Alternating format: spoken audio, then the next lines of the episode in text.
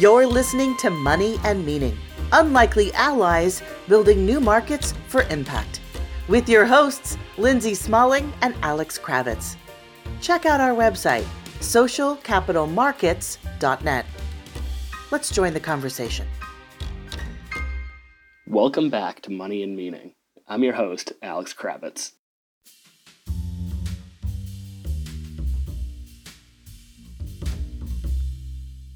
Today's conversation was recorded at a SOCAP 365 event in Baltimore recently and is focused on alternative ownership structures, particularly cooperatives, and their potential for creating community wealth. For anyone listening who, like myself, is coming into the conversation without much knowledge of the subject, the defining characteristic of a co op is that it's jointly owned and democratically controlled by its members. There are a number of different structures for cooperatives, such as consumer co ops, where the customers actually own the business, as is the case with REI, the largest retail co op in the country. There are also producer co ops, which are popular in the agricultural industry, where they can provide farmers with market power or economies of scale without having to give up control of their farms. The Dairy Farmers of America is an example of a producer co op and serves as a, a marketing arm for the fragmented dairy farming industry. The moderator of today's conversation, Kate Khatib, co founded a worker co op in Baltimore called Red Emma's, a restaurant, bookstore, and community event space where all of the store's employees are worker owners. And those are only a few of the various co op structures. The unique ownership structure of a cooperative represents an opportunity for community development through inclusive growth and wealth creation but it also creates hurdles when trying to acquire financing from traditional financial institutions, as the panelists will discuss in depth during the conversation. So let's jump in as Kate introduces the topic and today's panelists.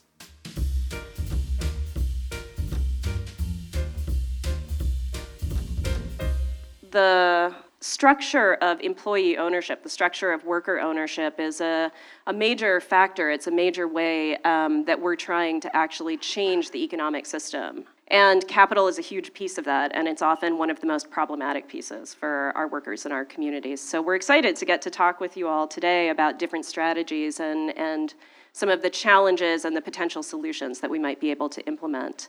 Um, I'm going to ask our, our panelists to introduce themselves, um, and it would be awesome, you all, if you can talk a little bit just about who you are, what your organization is, and maybe just if you have a, a favorite example or an example that you're really excited about right now of a, a co op, a community controlled enterprise um, that you just want to throw out and get in people's minds. Joseph, do you want to start? Joseph Kuritzin, and I'm with the Staffing Cooperative. So, one of my favorite kind of examples of a community controlled, not necessarily cooperative, um, is actually out of Chicago. It's a thing called EG Woode. Um, it's super exciting because they actually are buying properties. Some of them are in receivership from the city and allowing leaseholder tenants uh, to occupy and actually, you know, run their businesses out of the space. But those leaseholder tenants end up owning EG Woode through a patron dividend um, and actually have controlling stake in the in the development itself. Um, why that's exciting is because you know rent overhead as pretty much everybody can understand is one of the most onerous things in you know in, in business um, they're allowing them to a obviously kind of like mutualize that and then b providing back-end services uh, so that the businesses can thrive and survive so i don't know i just think that that's really interesting and the control from the worker's standpoint or the control from the entrepreneur's standpoint is really amazing my name is greg brodsky i'm the director of start.coop we are an accelerator for co-ops looking to scale um, we just finished our inaugural class, which Joseph is a part of, and I'll talk about more. And we are start.coop on the web, easy URL, and uh, at start underscore co-op on Twitter. Um, my favorite example of co-ops is the Philadelphia Contributionship.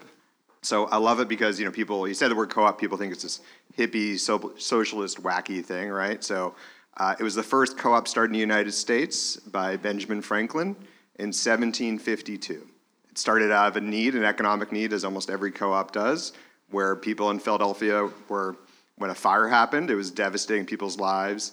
And so they said, hey, you know, what if we all put in a little bit of money and we'll get paid out when a thing happens? We'll cooperatively share financial risk. Um, and that company is still around today. Hi, my name is Olivia Rebanal from Capital Impact Partners. We're a national nonprofit organization. We are a community development financial institution. Um, we have roots in the cooperative industry. We were created by the National Cooperative Bank.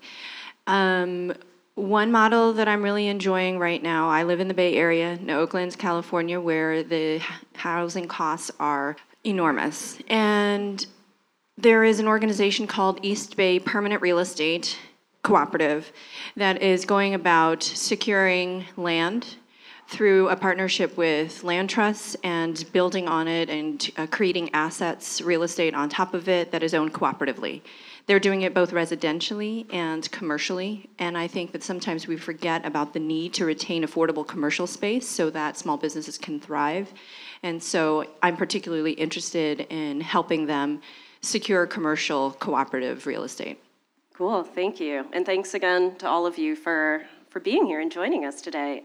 Co ops come in all shapes and forms and sizes. Um, some of them are extremely large and have thousands and thousands of members. Some of them are very small, might have three people working together to cooperatively move forward an enterprise. Um, it's one of the things that's really kind of amazing and beautiful about cooperatives is that the structure is very malleable and it allows us to build businesses, run businesses, and sustain businesses in the ways that make the most sense for whoever those members are. The members might be the people who shop there, like a food co op. The members might be the people who work there, like a worker cooperative. The members might be the people who live there, housing cooperatives. We actually have a number um, of very large housing cooperatives in Baltimore that are that are kind of off um, off the radar. A lot of people don't know that they exist, but there's a significant amount of cooperative housing um, in the city of Baltimore, and it's worth looking into that more and, and kind of understanding the way cooperatives are woven together into the fabric of the city. Um, so I'm going to tell you a little bit about my story and how I ended up doing this work of, of co op financing. Um, as Michelle mentioned, I'm the director of a national network of cooperative loan funds. Um, what we do is use a model of non extractive financing to connect workers. We work primarily with worker cooperatives, um, so businesses that are owned by the people who work there.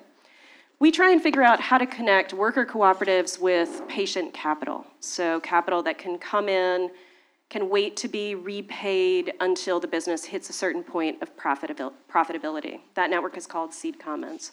But I started this work um, as a worker owner. So I'm one of the founders of Red Emma's, which is um, a large worker co op. We've been around for 15 years.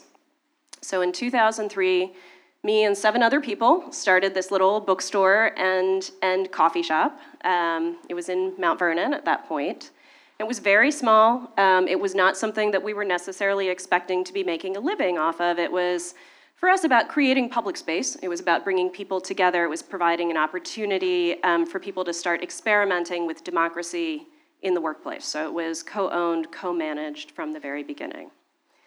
Red Emma's existed for 10 years. Um, kind of had amazing success. Baltimore was ready for Red Emma's, and Red Emma's was ready for Baltimore. It ended up being um, an extremely productive time for us. We incubated a couple other cooperatives in that time. And then in 2013, we decided it was time for us to expand. We wanted to really take our, our original project, which was this bookstore and this restaurant, and turn it into something that was going to be a sustainable enterprise for us as workers. So we wanted to be able to work there full time. We wanted to be able to support ourselves. So we went to the bank and we said, hey, can we have a loan? We need like, you know, $250,000, not a huge amount of money for a major expansion. We've been around for 10 years. We have positive cash flow. Um, we weren't making a ton of cash, but it was positive. We weren't losing money. I thought that was great. Uh, we'd survived the economic crash in 2008. And the banks were like, Are you insane? we're not going to give you $250,000. Nobody owns this business. There are like, there are 12 of you. And we were like, well, yeah, because like, do you want all 12 of us to sign the paperwork? That's fine. We're happy to do that. And the bank said, no, what we want is for you to choose the three people who have the best credit and the most assets, and we're going to use that to secure your loan. What's the problem with that? Anybody want to hazard a guess? Why might that be a problem? power imbalance. Absolutely. It introduces a hierarchy into your project. Um, and for us, that was, it was non-negotiable. It was something that we weren't interested in doing. We weren't interested in replicating those same structures of who has access to capital. We didn't believe that just because you had personal credit, just because you had assets, you were the only people who could get access to the money that you needed to build your business. So we started looking around for other options, um, and we started to, to work with cooperative lenders, so people that were doing a very radical kind of financing, looking at, at mitigating risk, looking at evaluating, um, evaluating a business in different ways. And, you know, most of the co-op lenders at that point in the country were still a little nervous about worker cooperatives. They were mostly working with housing co-ops, they were mostly working with food co-ops where you have a significant amount of assets, like a building or like stock um, that can help to secure that loan. We had very little assets. Mostly our asset was us, the human labor. And then we finally found an organization called the Working World, which was a democratic lender based in New York. Um, they'd done a lot of their work in Argentina. And fascinating story, ask me about it afterwards. I won't go into it now. Um, but they took a chance on us. They were the first people to really see this tiny little project that had been around for 10 years as a serious business and say, yes, actually, we are going to help figure out how to invest in you. We are going to figure out how we're going to bring money into this project. And their bet on us was hugely transformative for us. It was a moment that allowed us to change the way that we thought about ourselves. We stopped thinking about ourselves as a scrappy little activist project, started thinking our, about ourselves as a serious entrepreneurial business. That ended up being a, a pretty good bet. Emma's hit in its new location, which used to be just right up the street, hit its, not only hit, but exceeded its projections in the first year, broke a million dollars in sales in the second year. That was huge. It was this moment where people were like, oh, shit, actually, these small cooperative projects can scale can actually start to generate significant income. So we went back to the working world two years later and said, you know, we got to have some kind of cooperative loan fund in Baltimore. We have a little bit of profit, few other businesses have a little bit of profit. Can we start a revolving loan fund? And it turned out that they were already starting to talk to cooperatives and communities in different places around the country about needing to provide these kinds of resilient financing structures. So Seed Commons, which is our network of loan funds, grew out of those experiences of individual co-op members, individual community members, running up against these challenges of traditional finance, which didn't really know how to evaluate us, didn't really know how to um, see us as viable businesses, because we look so different and, and the assets that we have are so different. Um, so with that, I'm going to pass it on to Joseph to talk a little bit about his story and about core staffing when we got started, it was simply just I have a couple of people in my network that we kind of like are suffering together. Um, it was primarily people coming out of prison and jail that wanted to connect with their with employers that face barriers. You know, I don't even need to go into that. What the barriers of people coming out of prison and jail are. Um, it's the same in pretty much every city. Um, but that decided that okay, well, if we're going to do this, we might as well do it together. The search, right? And then the second part of the connection, um, we might as well have an intermediary between us and the people that are holding the contracts, right? So this idea of connection kind of like got started. Fast forward a year, I know that's like skipping over a whole lot of stuff, um, but fast forward a year, those same people were like, you know, it's working. We actually are making our ends meet. We're moving out of a place of homelessness into, you know, sleeping in cars to actually like an apartment um, to buying a car. Like, holy crap, how can I buy a car now? I mean, like these are, te- you know, it's teeny tiny little enterprise, but still, it's affecting change.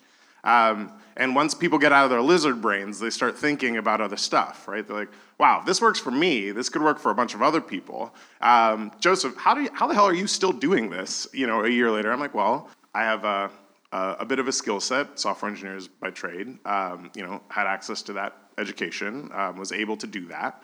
And you know, like that's how I make my ends meet. I do another type of contract labor. I do freelancing. And they're like, huh.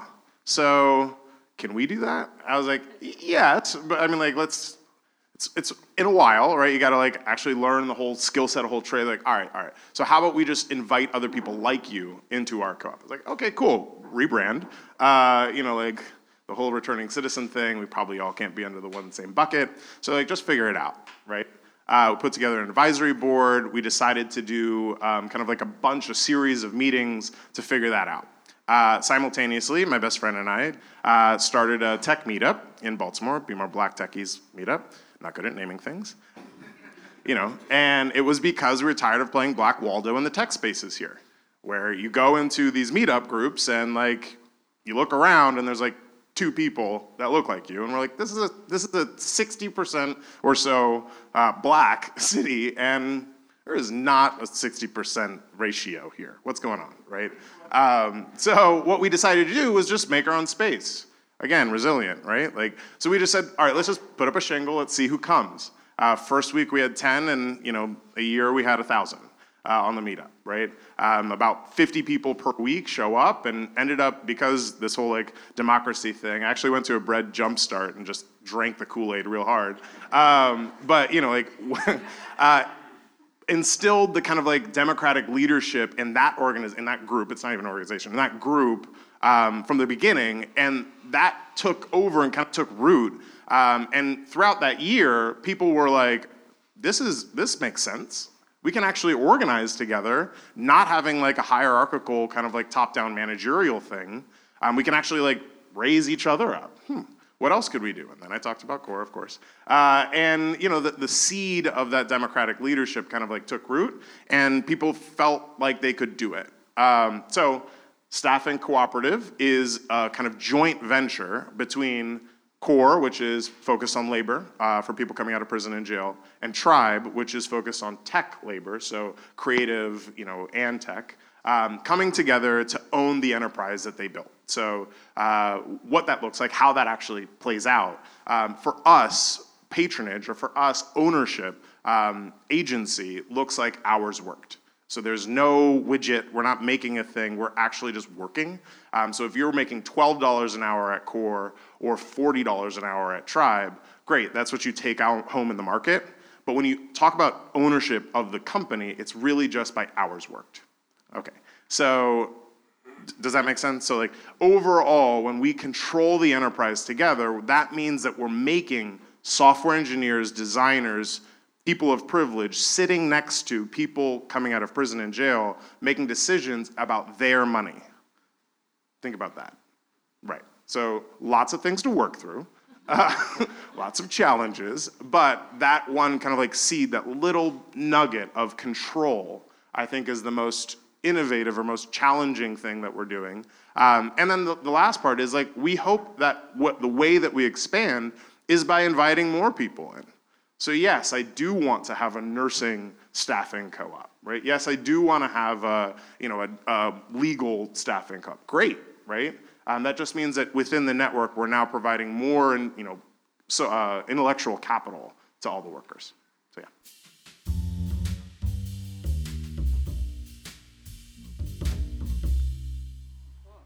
So, Greg, do you want to talk a little bit about your journey in Start.coop? Sure. Hi, everyone.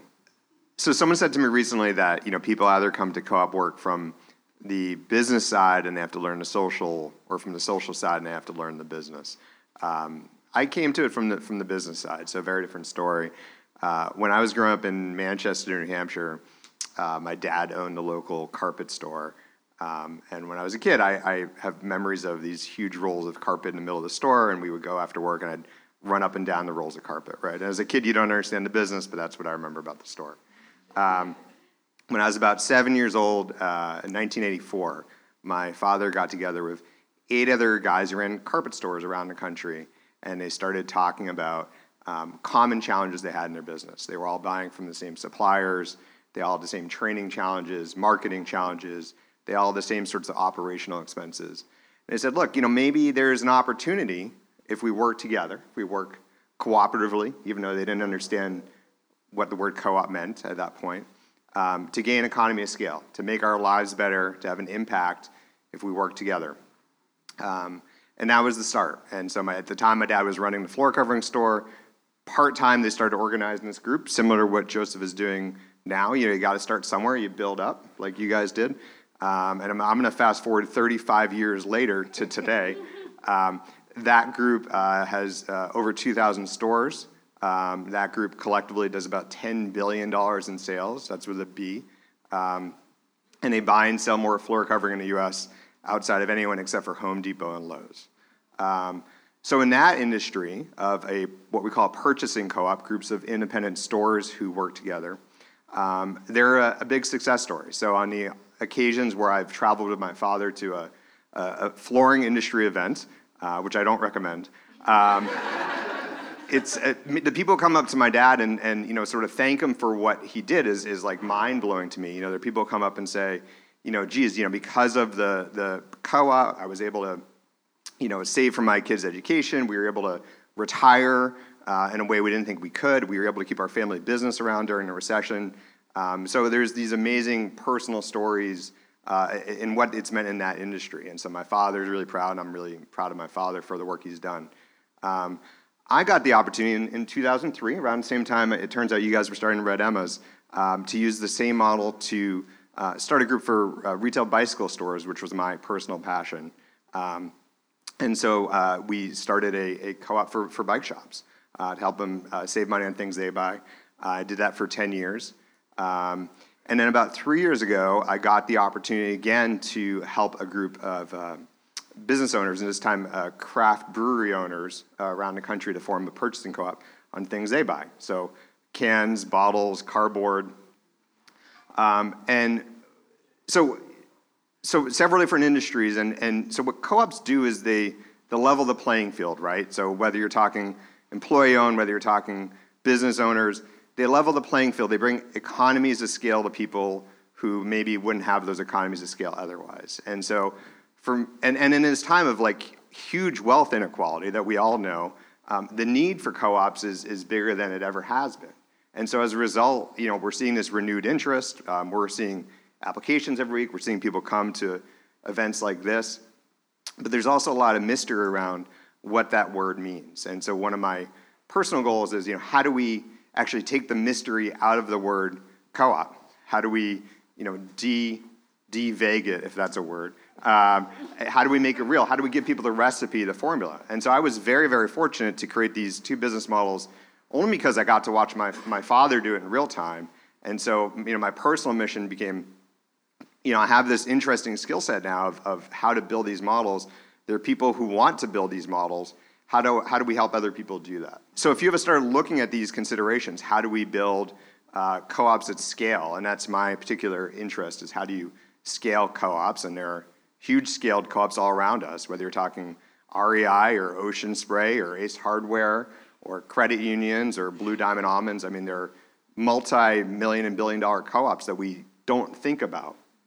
And so after looking at a few different models, um, we, we settled on the idea of using an accelerator format uh, we realized that what people are really missing is, in our opinion, and we'll talk more about this, two things uh, money, which we're still working on gathering for people, and we'll talk about more, and then strategy. And that the, the accelerator format is a really efficient way to help people uh, you know, gear up faster. We use as a vehicle to bring in mentorship, curriculum, financing, um, and platform providers for people um, and so we we said let's just let's just do it. Let's let's stop doing one-offs in the co-op community. Let's actually create some efficiencies of our own.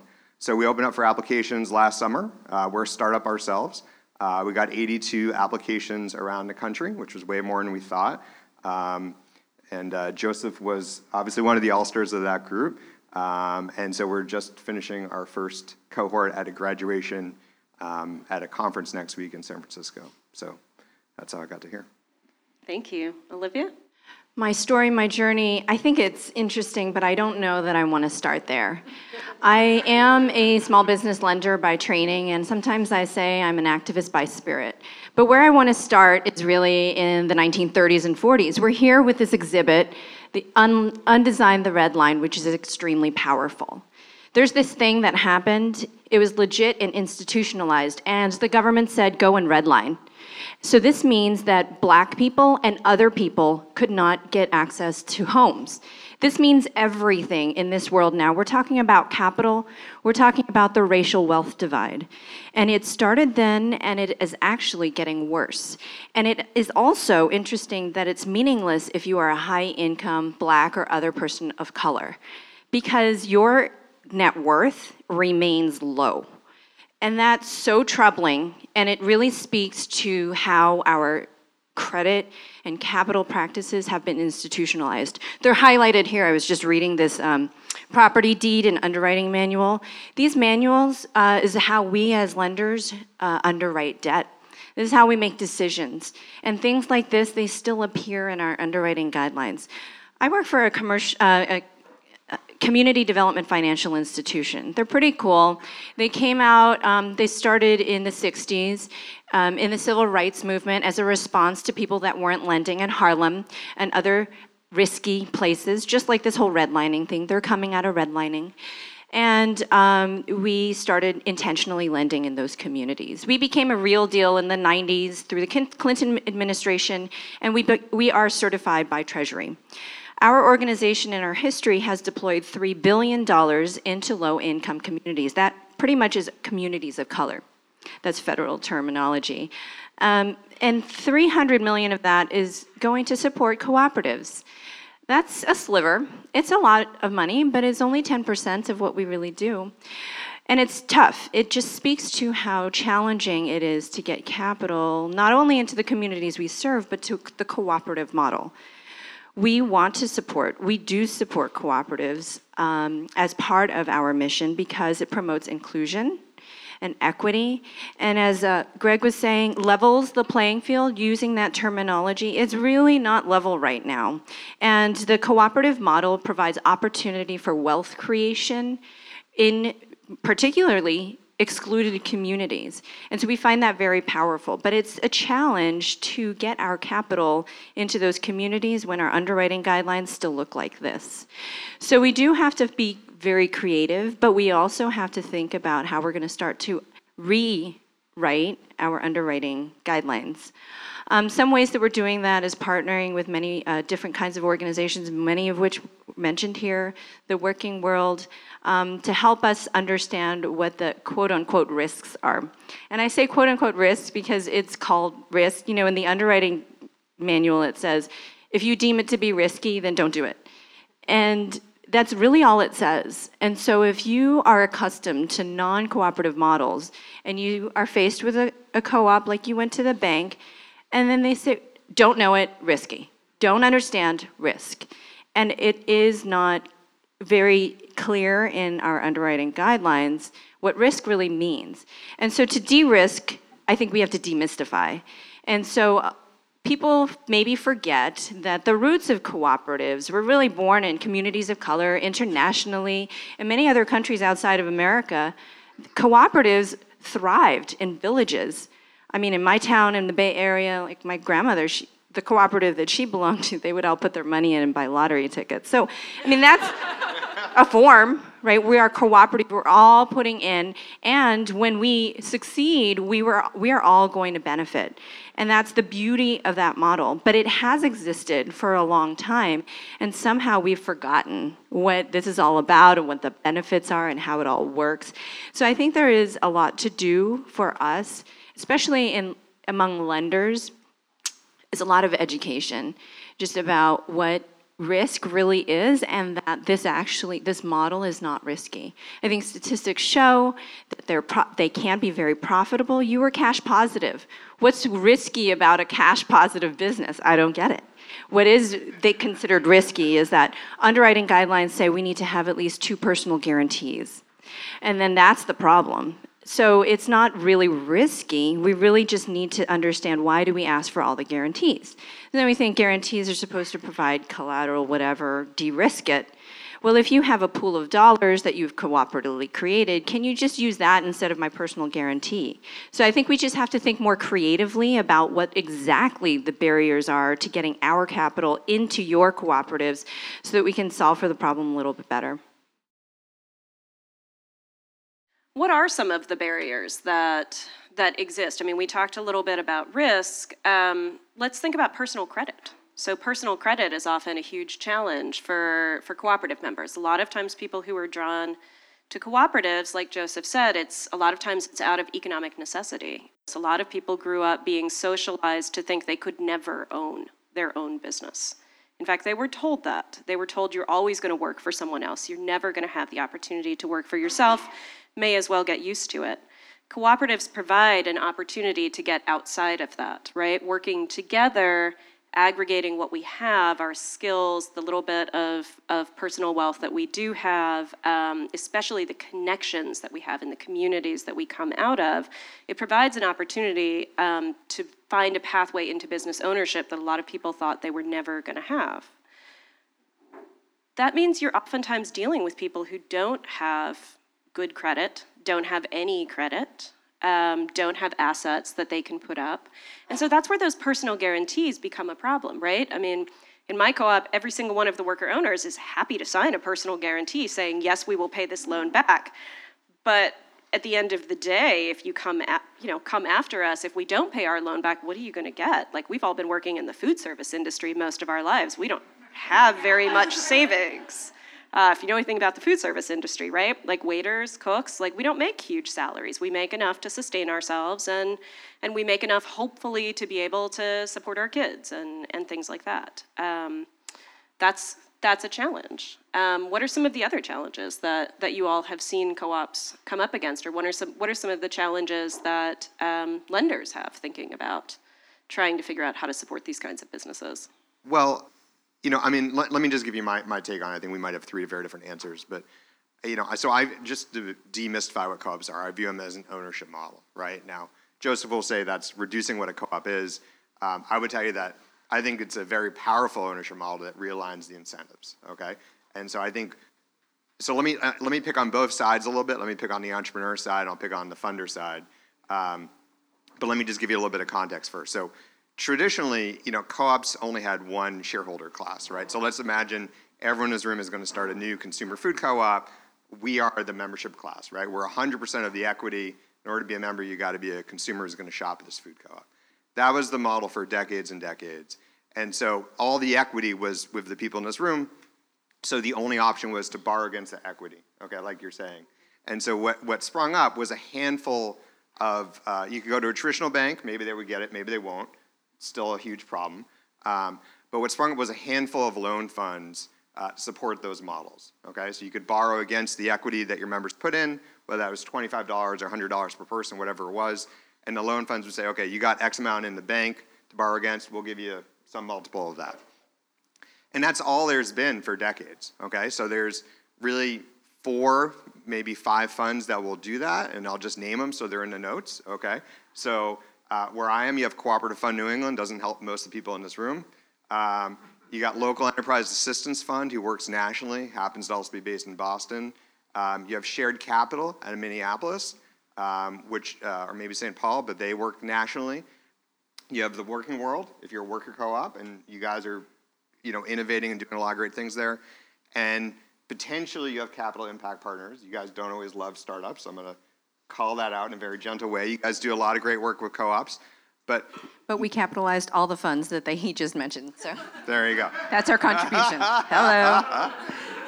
right, but but so anyway, so so that's that's the landscape just to level set. Now the problem is loans are a really hard way to start a business, right? So if we look at like the tech boom in America, where our economy has grown over the last 30 years, the, the tech boom was not based on loans. It was based on equity. It's really hard to start a brand new business and say, we have these huge loans hanging over our head. It's hard enough to have, you know, be a profitable business. It's hard enough to have cash flow in the first few years.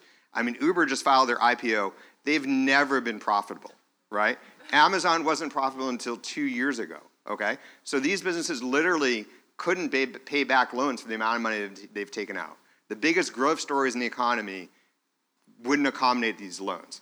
And, and yet we are asking co-ops to say the only access to capital you have is a loan.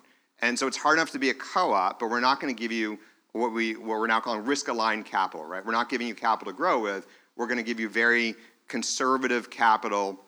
We're going to have very strict lending standards. So there isn't really capital set up for like riskier high growth ventures. And so these four funds I mentioned to you, that's what's there. None of them love startups, but you you can you can get there, okay? Um, and so so the, the, the, what's evolved, and let me know if I go on too long, or, is what's evolved is now you have these multi-stakeholder co-ops, and multi-stakeholder co-ops to me are what's unlocking where the where the co-op community can go. It's what we're trying to encourage in everyone in our program. Um, and what a multi-stakeholder co-op says is, look, we can actually have more than one class of stakeholders. It's not just consumers. Let's take our imaginary consumer food co-op. Maybe we want it to be 51% owned by consumers. Maybe we want it to be 20% owned by the workers who work there. And let's say the balance is going to be investors. Okay, and those numbers could be whatever you want. Um, but if we start to think about ownership as a design question, which is the phrase I'm trying to use, it's a design question. How much do the consumers need to have? How much do the workers need to have? How much outside investment money do we need? How do we align the, the board seats versus the capital we need to fund the business and get it going? And we really have a thoughtful discussion around that. That's where it needs to go. So as soon as you're talking these multi-stakeholder models, now you can say we have an outside investor class. They're not patron members, and if you don't know what that means, come up and talk to us after. Um, but the investor class, you can have, you can bring in outside capital if you can find the right people on day one. Um, so I, I, think first of all, that's that's something that you know if you're an entrepreneur, you need to be thinking about from day one. So you're not totally dependent on these four loan funds. Um, and then the last thing I guess I want to say is, I think if you're an entrepreneur looking at these models, is I, I think to to your point, Kate, I think you really have to get uh, great at the business plan and the financial part. As someone who's been getting a lot of applications for our program over the last year, I think you know people kind of do these like vague business plans and and they do uh, what I call call co-ops as magical thinking. Um, that, that you don't need to make money, you don't really have to have a marketing plan, that co-ops, co-ops are all we need to be a differentiator in our category. Um, but you need to have a great business plan. You need to understand the financials. You know, when companies go out, um, people might think they go out because of governance or legal. They, they go out because they run out of money um, and they, they run out of time and money. And so, really nailing the financials and how your business is going to make money, how you're going to pay back investors you bring in, I think that's what matters. So that when you go to preferred shareholders, when you go to co-op loan funds, um, you, you, really have a, a plan together. So little bit of a long answer, but that's how I see the landscape.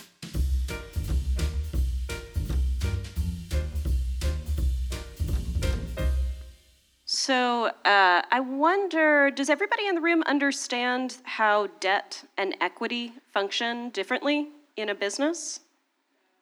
Because I think that might be, I think that might be actually helpful for grounding this. Because one of the things I'd love to ask um, for you all to, to think about is how do how do investors, um, so individuals with wealth, family foundations, how do how do those um, those kinds of investors support cooperatives? Because I think that's something that's on the mind of a lot of folks. One of the critical things with the capital shuffling is to think about what the source and the use is. And so, debt is a really good tool for things that are hard assets like real estate. Mortgages work out because if you lose your job, they'll just take your house.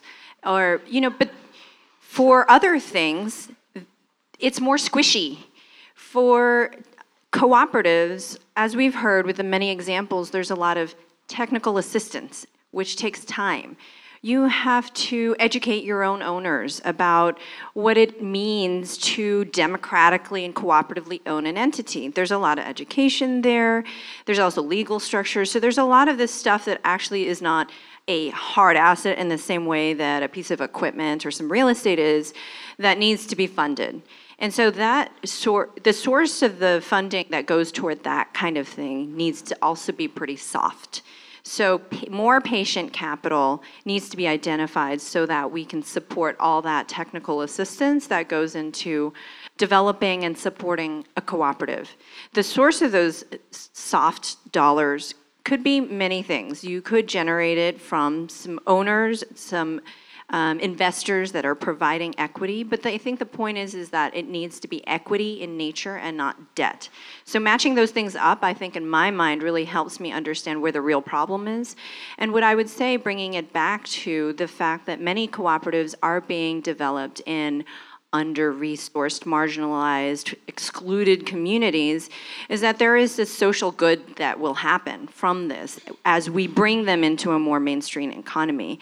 And so, following that play, there will be social impact investors. Maybe foundations that are willing to offer some sort of subsidized debt or equity or grants to be able to support the development and sustenance of cooperatives. Often one of the challenges that I think we have as cooperatives when we're starting to think about are we going to debt finance this? Are we going to try and bring equity in? There's a lot of fear, just talking about my co op and, and the experience of working with worker co ops, there's a lot of fear about working with investors, right? Because there are these narratives that you hear of, well, they're investors and they're going to come in and they're going to control your business. And, you know, if you have gravitated towards a worker owned business already, you are probably somebody who doesn't want to cede control of decision making to people who are not there on the shop floor every day. There are political and social reasons for that. Um, there are just structural reasons for that. Um, and so that that has been a big challenge, I think, for a lot of cooperatives to even start wrapping their head around the idea of bringing investment in. One of the structures that um, that exists that a lot of us are gravitating towards now is this idea of, of different share classes within the business. So one really pertinent example is um, Class B preferred shares. These are non voting shares. They allow investors to put money directly into a business in a, in a one-to-one relationship so you purchase a share but it doesn't come with a vote it doesn't come with decision making power it's a way of putting that money at the service of the business you know hopefully if the business is successful um, and is generating profit earning an annual dividend um, but it's it's a structure that really allows cooperative businesses and other businesses, but mostly co-ops use it um, to bring that money in in a way that doesn't cede that kind of voting control. Um, Equal Exchange, which is one of the largest worker cooperatives in the country, really successfully used this model a number of years ago to raise a significant amount of, of money that really helped catalyze their transformative growth from being a very small project um, to something that now employs I don't remember how many people, but it's hundreds of people. Is it more than hundreds? Is it thousands at this point? Yeah, okay, so it's, so it's a couple hundred people. That's a significantly sized um, cooperative, and a lot of that money came through the sale of these Class B shares. So a lot of the co ops are now starting to look at this model.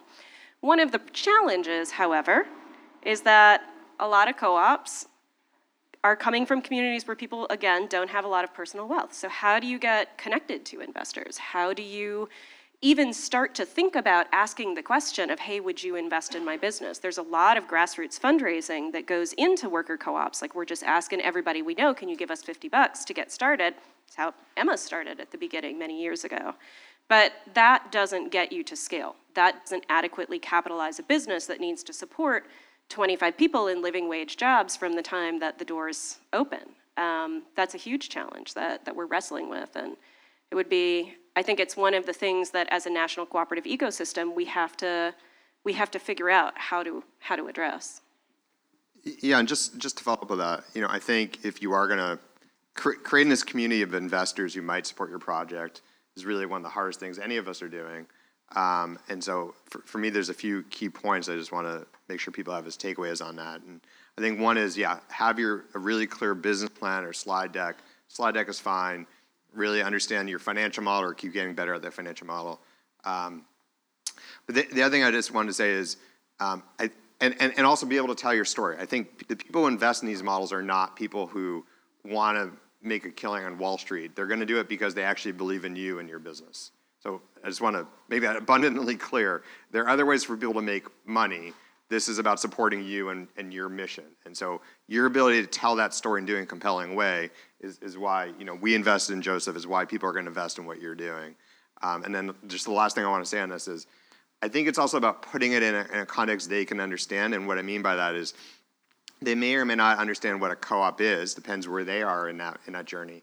Um, but if you say, look, you know, we're um, you know a worker-owned business, you know, and when I was working with the brewery owners for the first six months, we said this is a brewer-owned purchasing group. Okay, we sort of left the word co-op out of it because people don't always get it right away.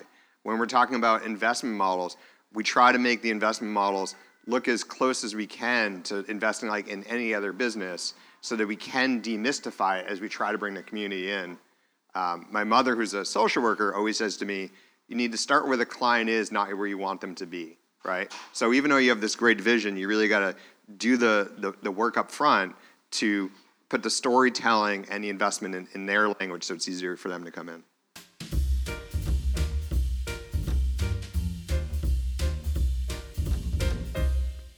Thanks for listening to today's episode of Money and Meaning. I hope you enjoyed the conversation. As always, we would love to hear from you. You can reach us via email at moneyandmeaningpodcast at gmail.com or DM us on Instagram or Twitter at SoCap Markets. For the next episode, we'll have a conversation with Rip Rapson, the president and CEO of the Kresge Foundation, and Aaron Seybert about the work that they're doing around the new Opportunity Zone legislation, and specifically the way that they're using guarantees into two opportunity funds to try to set a precedent for reporting standards and accountability. So stay tuned, and we'll be back in two weeks with a new episode.